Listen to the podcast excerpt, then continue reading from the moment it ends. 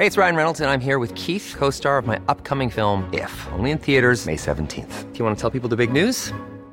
All right, I'll do. Sign up now and you'll get unlimited for $15 a month in six months of Paramount Plus Essential Plan on us. Mintmobile.com slash switch.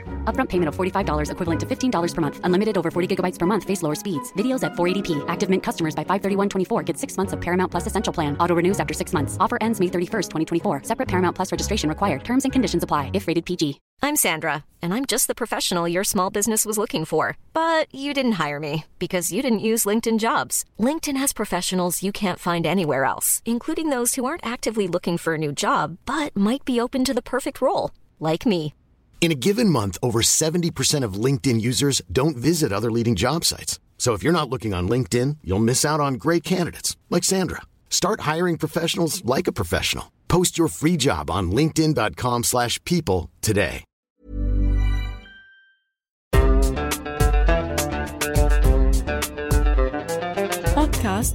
صوت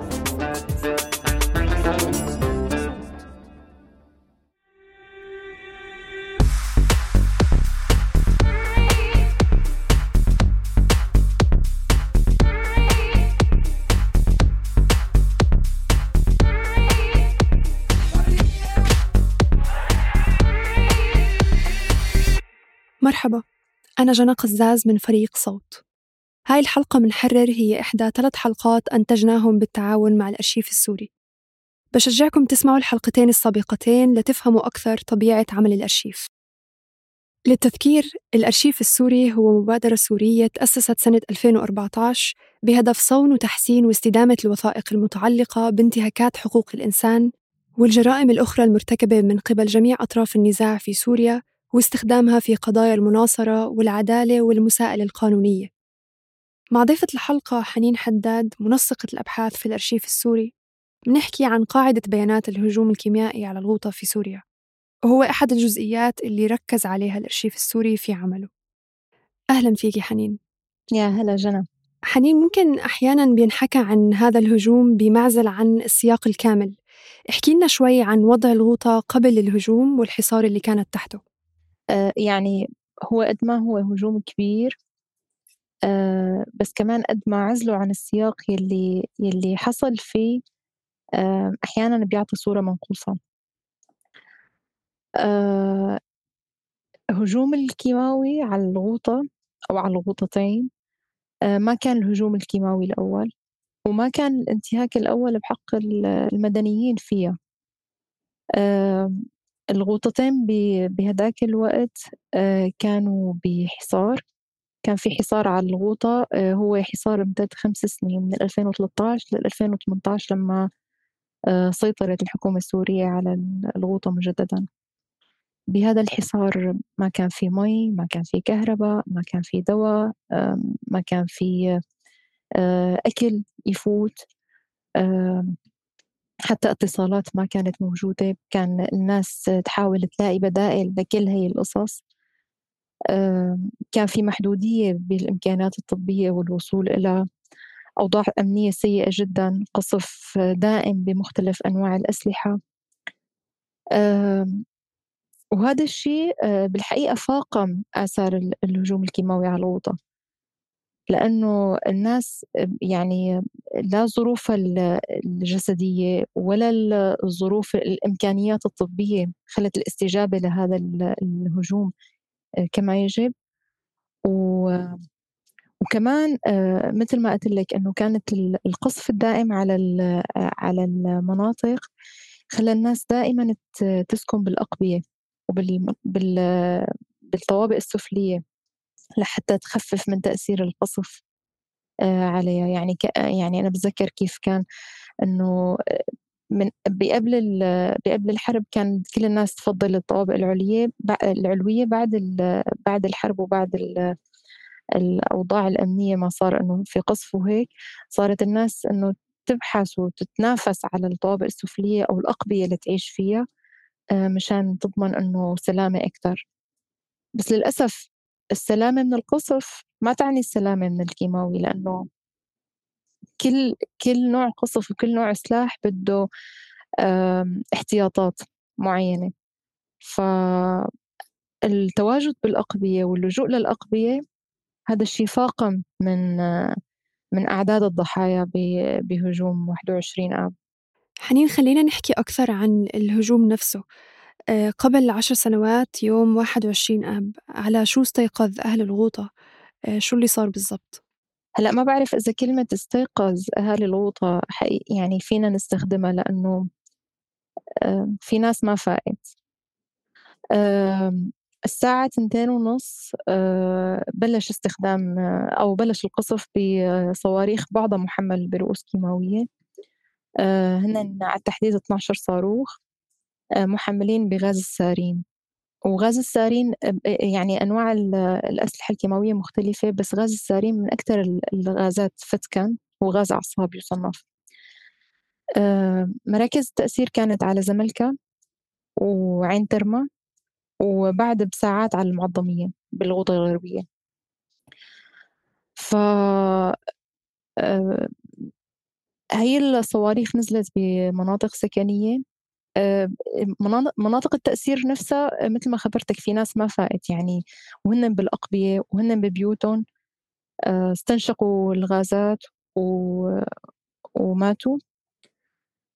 الناس لأنه هو وقتها كان رمضان وكان في ناس لسه يعني فايقة للسحور فالناس اللي عرفت بلشت تطلع على الأسطح أسطح المنازل وعلى الطوابق العلوية مشان تتجنب التعرض للسارين الناس اللي كانت واعية لهذا الموضوع.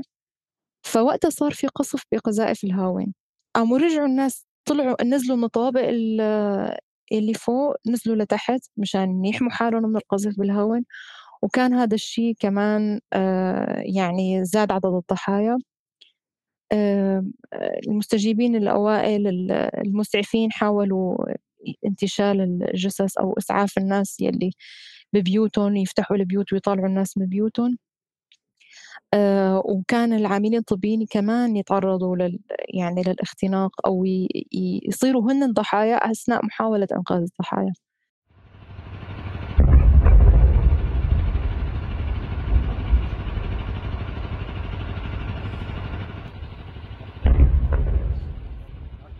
واستمر هذا الموضوع يعني هي القصف بلش الساعة 2 ونص بس استمر على ما أذكر بعد الخمسة على معظمية فكان يعني لحتى طلعت الشمس وخف تأثير الغاز لحتى بلشت تبين الآثار الحقيقية لهذا الحادثة.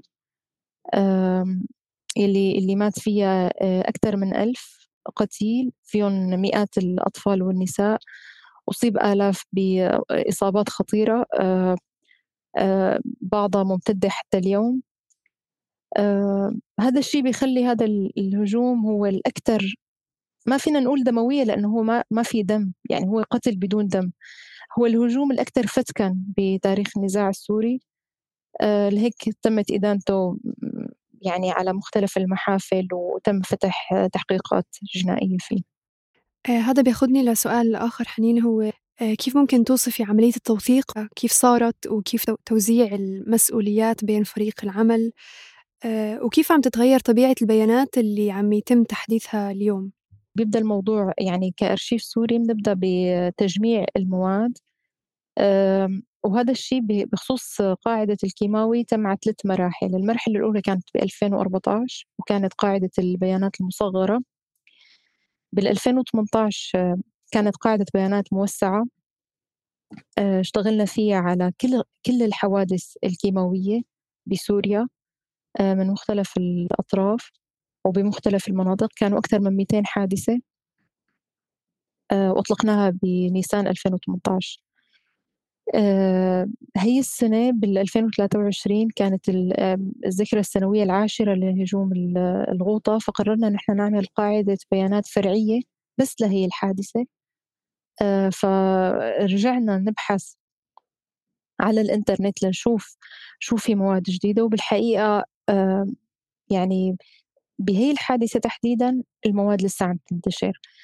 تحديثات المواد مختلفة بالطبيعة بطبيعة الحال. يعني المواد اللي كانت عم تنشر خلال أول 24 ساعة من من الهجوم غير المواد اللي عم تنشر بالذكرى السنوية اللي هي أكثر بتكون شهادات ناجين أو مراسم إحياء ذكرى والتذكير بالشيء اللي صار. بس آه، سنويا في مواد عم تنشر عن هي الحادثة. فبعد ما جمعنا المواد ولقينا أكثر من 560 آه، مقطع فيديو وصورة هون عم بحكي ما عم بحكي عن مقالات أو تحقيقات لا عم نحكي بس عن مواد آه، مرئية. أنشأنا دليل للوسم أو التاجات آه، والوسوم هي آه، يعني مثل ملاحظات إضافية بنضيفها على هي المقاطع. بدون التعديل عليه بطبيعة الحال وإنما هي ملاحظات آه، ترفق فيها. بنستخدمها لاحقا لتحليل الأنماط الظاهرة بهي المواد لنساعد على الفلترة. وكمان إذا في باحثين بالمستقبل بدهم يستخدموا هي الداتا لحتى يحللوها ويضيفوا طبقات جديدة من من تحليل الأنماط أو يعني أو أو يستنتجوا شغلات جديدة منها فهي حتكون مساعدة لهم أمثلة على التاجات مثلا اللي اللي ضفناها لل للداتا. هي إذا كان المحتوى قاسي أو لا لأنه نحن بالنهاية عم نتعامل مع محتوى كتير عنيف. فيفترض آه، أي باحث بده يتعامل مع مع لقطات معينة يكون مهيأ قبل ما يشوفها آه، ليعرف إنه شو إذا إذا كان المحتوى عنيف أو لا وشو طبيعة العنف بهذا المحتوى أو القسوة. بعدين بنحاول نشوف شو اللي بيظهر بهذا الفيديو شو اللي فينا نشوفه كباحثين. مثلا إذا كان في معلومات عن ضحايا إذا كان في أي مؤشرات على استخدام مواد كيماوية مثل أعراض معينة على المصابين آه، نفوق حيوانات آه، أو نباتات ميتة بمواقع التأثير.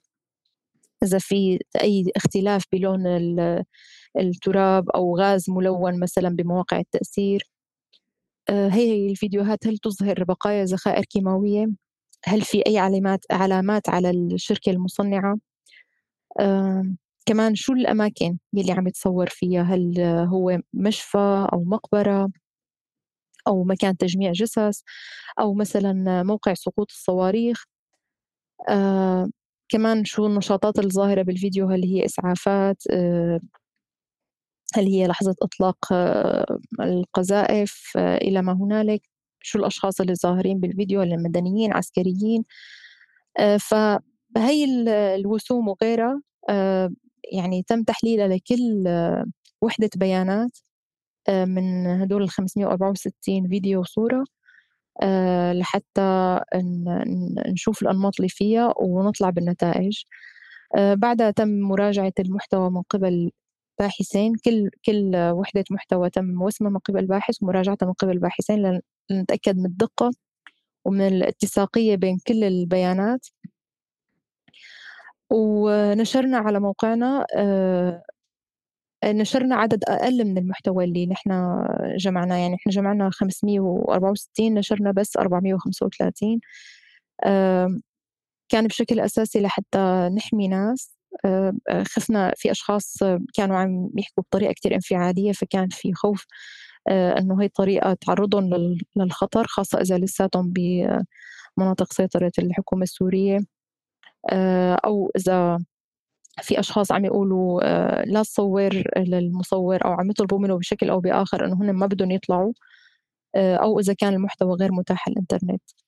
فبهي الطريقة نحن أنشأنا قاعدة البيانات أتحناها للجمهور وأي محتوى ما موجود على الإنترنت في يعني فينا نزود الناس فيه عند الطلب بيراسلونا على إيميل الطلبات الخاص فينا ونحن بنزود الأكاديميين والباحثين والقانونيين فيه أكيد. حنين يعني بناء على عملكم الطويل في التوثيق آه، وطبعا نعرف إنه هذا الهجوم ما كان الهجوم الوحيد آه، الكيماوي زي ما قلتي قبل شوي. آه، حابة نتوسع أكثر في هاي النقطة. شو اللي كان مختلف في هذا الهجوم اللي خلى هذا الداعي القوي لتوثيقه؟ أول يعني أول سبب بشكل واضح هو التأثير الواسع. هذا الهجوم مثل ما خبرتك هو أكبر هجوم من حيث دائرة التأثير وحجم الأثر آه، طويل الأمد. أعداد القتلى الأكبر أعداد المصابين النساء والأطفال الضرر النفسي الواسع لهذا النوع من السلاح. بكتير مرقت معنا مئات الحالات بالفيديوهات اللي شفناها. ناس بحالة نفسية جدا مضطربة ناس عم تعبر عن عدم استيعاب الشيء اللي صار الحزن الإجهاد عدم التصديق. يعني ناس عم تقول إنه عم نشوف ناس عم توقع بالشوارع عم شفت أولادي عم يخطئنوا وما قدرت تساعدهم قدامي. فكل هاي الآثار الكبيرة خلته يعني مو بس ملتصق بذاكرة الناجين أو بذاكرة السوريين وإنما بذاكرة العالم آه، اللي كان شاهد على هذا أو أو شاهد المحتوى اللي عم نحكي عنه. آه، هلأ بعد ما اشتغلنا على قاعدة الغوطة آه، طلعنا بنتائج إنه آه، هذا هذا الهجوم أيضا مو بس الأكثر أثر على المدنيين وإنما أيضا هو الأكثر توثيقا. يعني شفنا حالة من غريبة بصراحة يعني خلال ست ساعات من الهجوم نشر أكثر من 100 مادة توثق هجوم غاز السارين على الغوطة. خلال 24 ساعة نشر أكثر من 250 مادة على وسائل التواصل الاجتماعي من أكثر من 150 حساب مختلف. سنويا مثل ما خبرتك الناس لسه عم تنشر. ف... فهذا الشيء بيأكد إنه الناس كانت بحالة صدمة كانت عم تحاول تقول إنه اسمعونا في شيء خطير عم يصير هون في شيء غير مسبوق عم يصير هون. أه الهجوم الكيماوي هذا ما كان أول هجوم. آه، بنفس الشهر بآب 2021 آه، بآب 2013 بخمسة آب كان في هجوم آه، على عدرا وعلى دوما. بس كانوا بحجم أصغر بكتير. هذا يعني هذا الحجم الكبير الناس ما كانت متوقعته ولا كانت مستعدة له وما كان في إمكانيات أصلا للاستعداد. كمان المحتوى اللي اللي اللي تصور يعني كان الأكثر عنفا كان محتوى عنيف بشكل لا يصدق. يعني كباحثة عن فيني أحكي اشتغلت على يعني حوادث كتير خلال السنوات الماضية. هذا المحتوى كان الأكثر عنفا سواء بعدد الفيديوهات العنيفة أو بنوعية المحتوى العنيف اللي عم نشوفه. من أصل الفيديوهات كلها اللي جمعناها تقريبا 80% من من المحتوى كان تم الوسم آه، وسم هذا المحتوى على أنه عنيف. أكثر من نص المحتوى يلي عم نحكي عن تقريبا 300 فيديو آه، كان فيها عنف آه، كان فيها يعني تم وسم المحتوى على أنه عنيف لأنه في أعراض على الأطفال. وهذا الشيء بالحقيقة بيعكس حجم المعاناة الإنسانية اللي ممكن تتسبب فيها الأسلحة الكيماوية واللي بسببها كمان انحظرت هي الأسلحة استخدام المواد الكيماوية كأسلحة لأنه بتسبب يعني أضرار حد حادة جدا شديدة الحدية وعشوائية.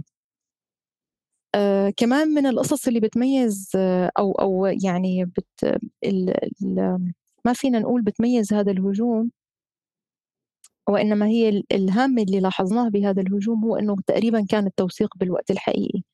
مثل ما خبرتك كان في حالة محمومة من الناس من الناجين من آه، من الكادر الطبي من الصحفيين لحتى يوصلوا صوتهم للعالم لحتى يحاولوا يعملوا أي حراك يساعد الناس هنيك يوصل آه، دواء ليساعد الناس اللي ما عم تقدر تتنفس أو آه، عم يحاولوا ينقذوا الإصابات الخطيرة اللي صارت. فيعني كل شيء مرتبط بهذا الهجوم إن كان بحجم التوثيق إن كان بحجم المحتوى العنيف إن كان بحجم ال ال أو بأعداد القتلى والمصابين ولا بالآثار النفسية والجسدية اللي لساتها موجودة عند الناجين بدل على أنه هجوم مختلف. Millions of people have lost weight with personalized plans from Noom, like Evan, who can't stand salads and still lost 50 pounds.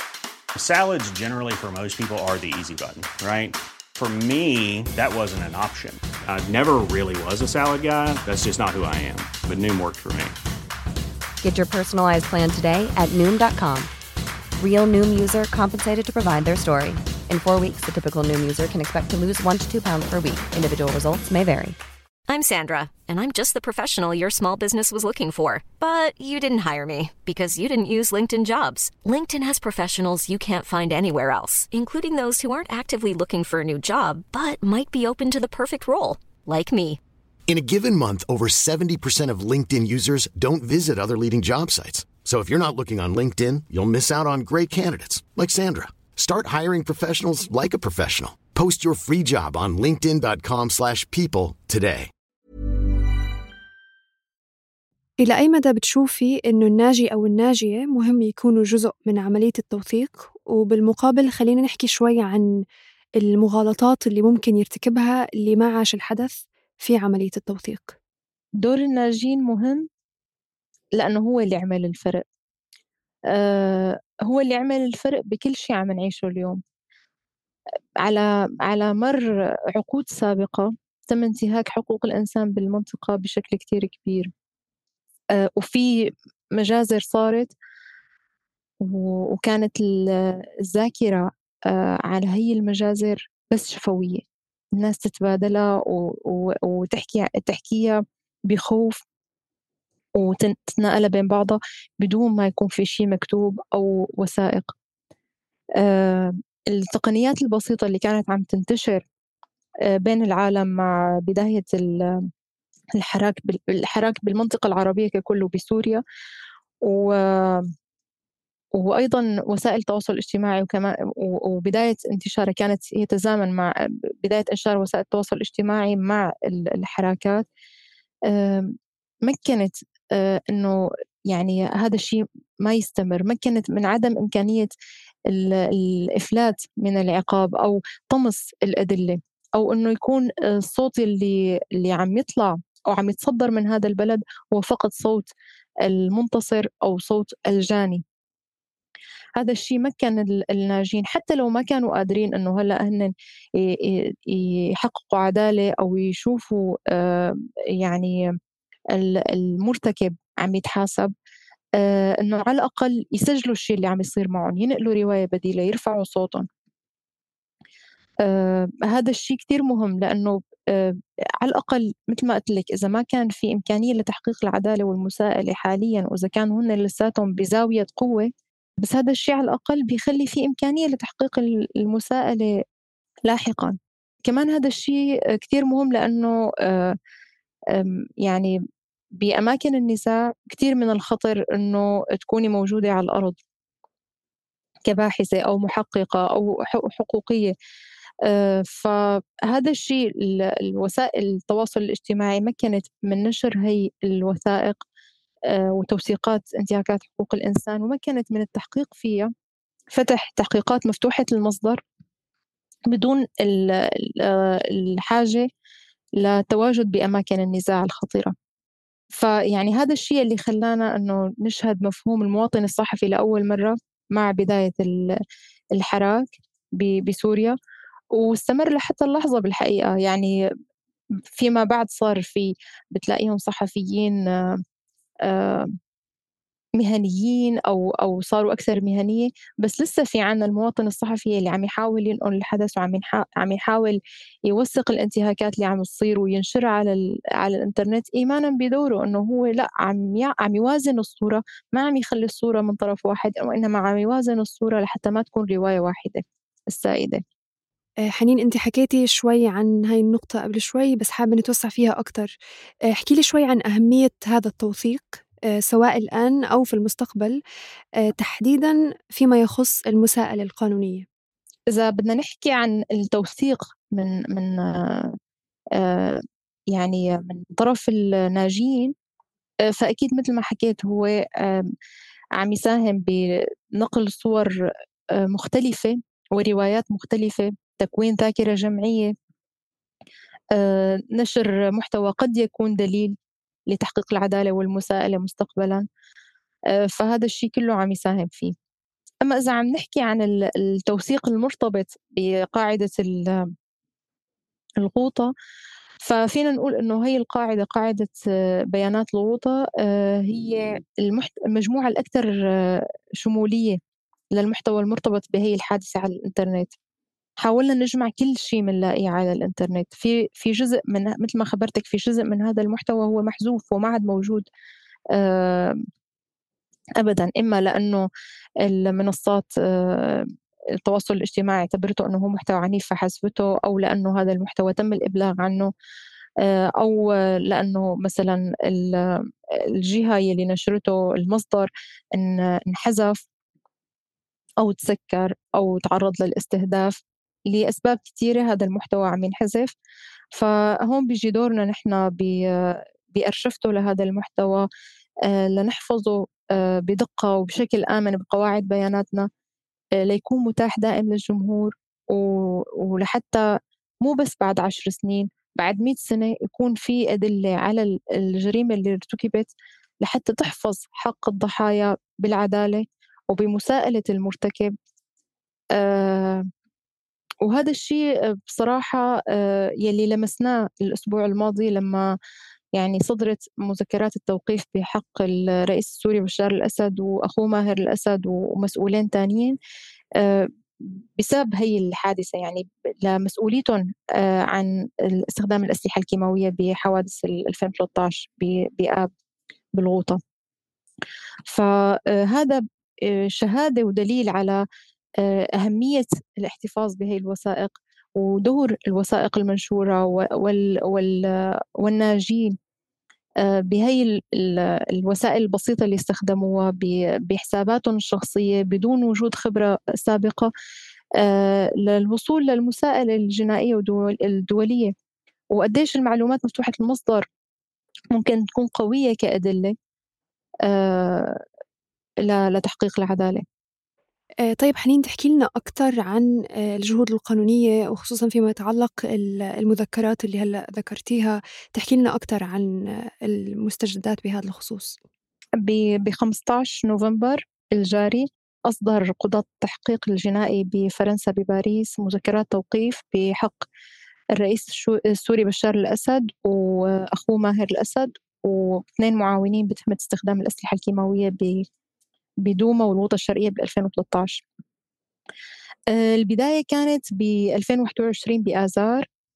آه، تقدم المركز السوري للإعلام وحرية التعبير بشكوى مدنية للوحدة المختصة بالجرائم ضد الإنسانية آه، بالمحكمة القضائية بباريس مشان يعملوا تحقيق جنائي بهذا الهجوم. وهذا الشيء بناء على أدلة جمع المركز. والأرشيف السوري ومبادلة عدالة. آه، مجتمع مفتوح وبالفعل انفتح تحقيق بهجومين كيماويين آه، يلي ارتكبوا آه، بآب 2013 ب بنيسان 2021 يعني بعد بشهر ما تقدمت الشكوى هلأ بعد سنتين ونص من التحقيق حجم الأدلة وتفاصيلها أقنع القضاء أنه في أدلة جدية بتخلي مسؤولية الرئيس السوري بشار الأسد وأخوه آه، والمسؤولين الثانيين اللي اللي ذكرت يلي اللي تقدمت ضدهم مذكرات توقيف يكونوا بالفعل آه، مرجح انهم شاركوا بالتخطيط لهي الهجمات وتنفيذها وبيتحملوا مسؤولية الجنائية عن الجرائم آه، ليش هذا الموضوع مهم؟ لأنه هي أول مرة عم يصير فيها إصدار مذكرة توقيف بحق رئيس دولة على أثناء توليه السلطة بتهمة ارتكاب جرائم حرب من قبل بلد آخر. مذكرة توقيف دولية أصدرتها فرنسا بحق الرئيس السوري بشار الأسد وشقيقه وعميدين في الجيش السوري. يلاحقهما القضاء الفرنسي بتهمة التواطؤ في ارتكاب جرائم ضد الإنسانية على خلفية الهجمات الكيميائية لعام 2013 الشيء اللي صار آه، فينا نعتبره يعني آه، آه، بادرة أمل للضحايا وعائلاتهم للناجين. خطوة ب... ب... على طريق تحقيق العدالة والسلام.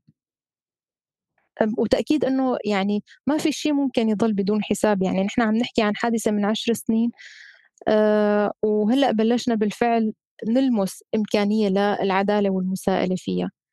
فهذا الشيء رح يستمر. بالحقيقة هذا آه، يعني هاي هي مو الشكوى الوحيدة.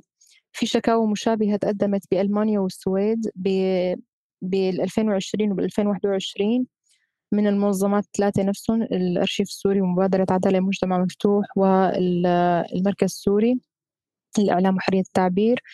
آه، كمان عن هجمات السارين بالغوطة أو الهجوم على خان شيخون بال 2017 طيب حنين بصفتك إحدى الناجيات من هذا الهجوم شو بتقدري تحكي لنا عن تجربتك وشو اللي عشتيه وبتتذكريه من هداك اليوم؟ هلأ أكيد أنا ناجية. آه، تجربتي يعني متواضعة جدا وبسيطة جدا مقارنة بكل شيء تاني أو بحجم المأساة. بس أنا عندي ذاكرة عن عن هذا اليوم. آه، بداية أنا آه، كنت بعيش بدوما على بعد أقل من سبعة كيلو متر عن أقرب موقع تأثير مكان ما نزل الصواريخ بزملكا وأنا بالأصل عندي حساسية تنفسية. فكان وقت رمضان وكان بعد السحور يعني تقريبا الساعة ثلاثة لما بلشت أنا أحس آه، صرت أحس بثقل إنه ما عم بتنفس منيح في ضيق تنفس عيوني آه، بلشوا يحرقوني في غباشة بالرؤية. خبرت أهلي ما كان في حدا عم يحس بنفس ال بنفس ال الأعراض أبدا. آه، بعد بشي نص ساعة آه، بلشت الجوامع تنادي إنه في هجوم بالكيماوي يطلعوا على الطوابق العلوية. فوقتها يعني حاولنا إنه إن نبل قطع قماش ونحطها. ما كان في لا ماسكات ولا كان في كمامات أو شيء فبلينا قطع قماش وحطيناها على وجوهنا ونحن عم نطلع. كان البناء اللي اللي أنا عايشة فيه في خمس آه، بيوت. فكلنا كل نساء الخمس بيوت اجتمعوا بغرفة ورجال اجتمعوا بغرفة. آه، وكان مو أعلى طابق يعني كان لسه في طابق أعلى منه بس كان الطابق اللي أعلى ما آمن لحتى نقعد فيه. فقعدنا بالطابق اللي تحته. وكان كتير عدد كبير من الناس قاعدين بغرفة صغيرة ومسكرينها تماما حاولنا تكون أبعد غرفة عن الشبابيك كل شيء مغلق. بعض الجيران كان عندهم حيوانات فكمان كانوا قاعدين معنا. الحيوانات فكان كتير الجو خانق يعني. بلشت أعراض الكيماوي تتفاقم لأنه صاروا الكل هلأ يحسوا فيها وكمان لأنه ما عاد في أكسجين بالغرفة. وما كنا بنعرف شو عم يصير يعني كان مقطوعين مثل ما خبرتك. حصار آه، ما في اتصالات فما كان حدا بيعرف شو عم يصير. كان وسيلة التواصل الوحيدة هي الجوامع. شو عم يقول الجامع؟ الجامع عم يقلنا في كيماوي يطلعوا لفوق ونطلع. الجامع بيقلنا إنه خلص فيكم تنزلوا على بيوتكم بننزل فضلينا قاعدين حالة رعب حالة ذعر ضيق تنفس كتير. بلشت الأعراض تظهر على الكل. ما عاد بس أنا اللي حاسة لا صار الكل عنده ضيق تنفس صار الكل عنده حدقة دبوسية آه، غباشة بالرؤية احمرار العيون. آه، بعدين لما طلعت الشمس ويعني معروف إنه الغاز تأثيره بخف مع ارتفاع درجات الحرارة فنادوا بالجوامع انه فيكم تنزلوا. آه، كان وقت نحن عم ننزل على الدرج كان في دخان بالشوارع لأنه صاروا الناشطين يحرقوا يحرقوا إطارات لحتى يخففوا من من تأثير الغاز. نزلنا على بيوتنا و ويعني الموضوع يعني بصراحة محزن لأنه كان كنا ما بنعرف شو تأثير الضربة لسه. يعني ما كنا بنعرف وين أو شو صار. بس نزلنا قالوا لنا إنه لازم تكبوا كل شيء أكل ومي موجود عندكم لأنه آه، إذا كان في له تماس مع الهواء فصار هو ملوث بالكيماوي. وكان هذا الشيء كتير عزيز ونادر يعني كان الحصول على المي كتير صعب. فاضطرينا يعني كان كتير مشاعر آه، سيئة ونحن عم نكب المي والأكل آه، لأنه في ندرة في حالة ندرة وفي حالة حصار. آه، مع مع يعني ساعات النهار وبلش الأخبار تنشر وبلشنا نكتشف حجم الفاجعة. بلشنا نسمع بأعداد الضحايا بالناس اللي عم توصل على النقط الطبية بدوما من من من مراكز التأثير. آه، عن يعني في عنا أقارب مثلا هن كانوا بنقاط طبية عن المشاهد اللي كانوا عم يشوفوها. هون صارت يعني هون تفاقمت حالة الذعر واكتشفنا أنه بالفعل آه، يعني قديش نحن نجينا بأعجوبة من من من ضربة أكبر بكتير مما نحن كنا متخيلين. آه، أحد الذكريات عندي إنه كان في عنا جارة كتير كبيرة بالعمر هي فكان سمعها تقيل. وهي الجارة آه، ما سمعت الجامع إنه عم عم يقول اطلعوا لفوق. بس هي الجارة ما ماتت ولا صار لها شيء كيف؟ آه بالحصار كنا نحن نخبز. يعني كان الخبز نحن نخبزه ببيوتنا على الحطب. فكانت هي الجارة عم تخبز. النار يلي قدامها وهي عم تخبز آه، حمتها من إنه هي تتعرض لخطر أو إنه تتأذى. آه، وهي لا دريت لا بال يعني لا دريت بالكيماوي وقت نادوا عليه الجوامع ولا دريت لما نحن نزلنا من البيوت و... وعاشت. فهي من المشاهدات مثل ما قلت لك البسيطة اللي أنا بتذكرها كأحد ساكني الغوطة. أنا على بعد تقريبا ستة كي... سبعة كيلومتر من ال... من أقرب مكان صاروخ. التأثير اللي اللي صار علي محدود جدا ولا يقارن بالناس اللي كانت موجودة ضمن مراكز التأثير بالحارات اللي سقطت فيها الصواريخ أو أو أبعد قليلا يلي هي حارات كاملة ما يعني لم ينجو منها أحد. مع هيك أنا لسه عندي حساسية تنفسية وتفاقمت الحساسية التنفسية بعد هذا الهجوم فما بالك بالأشخاص يلي هن نجوا من مواقع التأثير قديش الآثار حتبقى معهم. آه، مو بس جسديا وإنما أكيد نفسيا. بدي أشكرك حنين والفريق طبعا على جهودكم في مشروع الأرشيف السوري اللي يعني تعرفنا على أجزاء منه بتوسع في الحلقات الثلاث اللي مرقت. وشكرا على المعلومات اللي شاركتيها في الحلقة. شكرا كثير لك جنى